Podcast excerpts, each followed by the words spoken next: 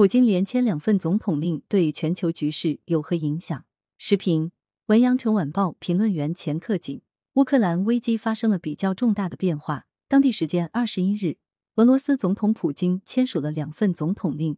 第一份是承认乌克兰东部顿涅茨克和卢甘斯克（也译作卢汉斯克）两个地区独立地位。随后又签署一份措辞模糊的总统令，称俄罗斯需要派军队到上述两个地区维护和平。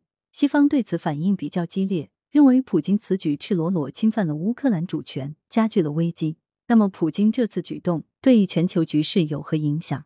又会导致什么样的后果？这是很多人关心的问题。我们从以下四个方面分析来回答这个问题：一、首先，普京这个举措令外交解决危机的空间进一步收窄，加剧了危机。乌克兰危机本来已很紧张，各方亦都表现谨慎，不太愿意冲突加剧。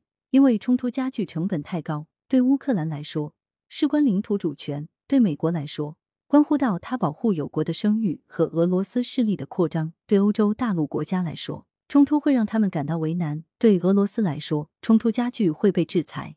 基于上述情况，之前各方更多是以外交的方式斡旋，但是普京这两个总统令让这种外交活动余地变小，加剧了危机。其次。从手段上看，普京在维护俄罗斯势力范围时有一定的套路。二零零八年的俄罗斯和格鲁吉亚战争以及二零一四年的克里米亚事件中，俄罗斯分别指责格鲁吉亚和乌克兰政府对他们本国境内少数民族实行镇压政策、出兵干预。这一次乌克兰危机中，敏感地带及乌克兰东部两个州也与上述情况类似。由于历史原因，顿涅茨克和卢甘斯克两个州城市居民多是俄罗斯族人。乡村居民多为乌克兰人。整体看，两个州很亲俄，一直想要自治，以摆脱乌克兰西部亲西方势力。二零一四年克里米亚事件后，俄乌冲突加剧，这两个州俄罗斯族组织地方武装，宣布独立。乌克兰指责俄罗斯暗中支持这两个州，但俄罗斯否认，反指乌克兰对当地俄罗斯族人进行残酷镇压。虽然经过国际调解，签署了明斯克协议解决这两个州问题。但乌克兰政府军和当地武装都不断违反协议，这也给俄罗斯制造了借口。这一次，普京宣布承认顿涅茨克和卢甘斯克独立地位，并要派兵维和。具体细节和对付格鲁吉亚和处理克里米亚有一定差别，但套路基本差不多。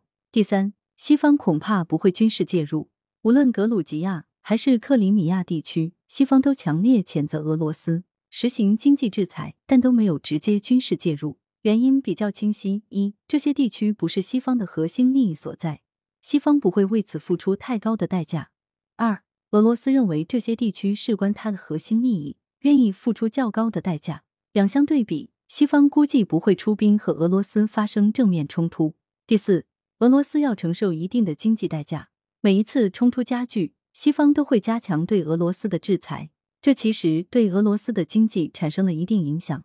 俄罗斯难免会付出一定代价。这一次，普京签署两个总统令，美欧恐怕又会在制裁上加码。这里需要注意的是，这两个总统令是否意味着俄罗斯侵略了乌克兰，可以有不同程度的解读。如果西方认定是俄罗斯入侵了乌克兰，那制裁就会更激烈些。但是，由于欧洲大国如意大利、德国和法国对俄罗斯的天然气依赖很深，所以制裁时，西方内部立场也不太好协调。但不管什么形式的制裁，对俄罗斯来说损失会大于西方。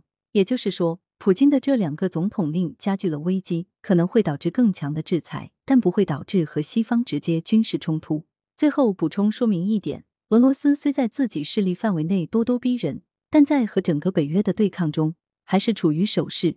来源：羊城晚报羊城派，图片：新华社，责编：付明图，李媚妍。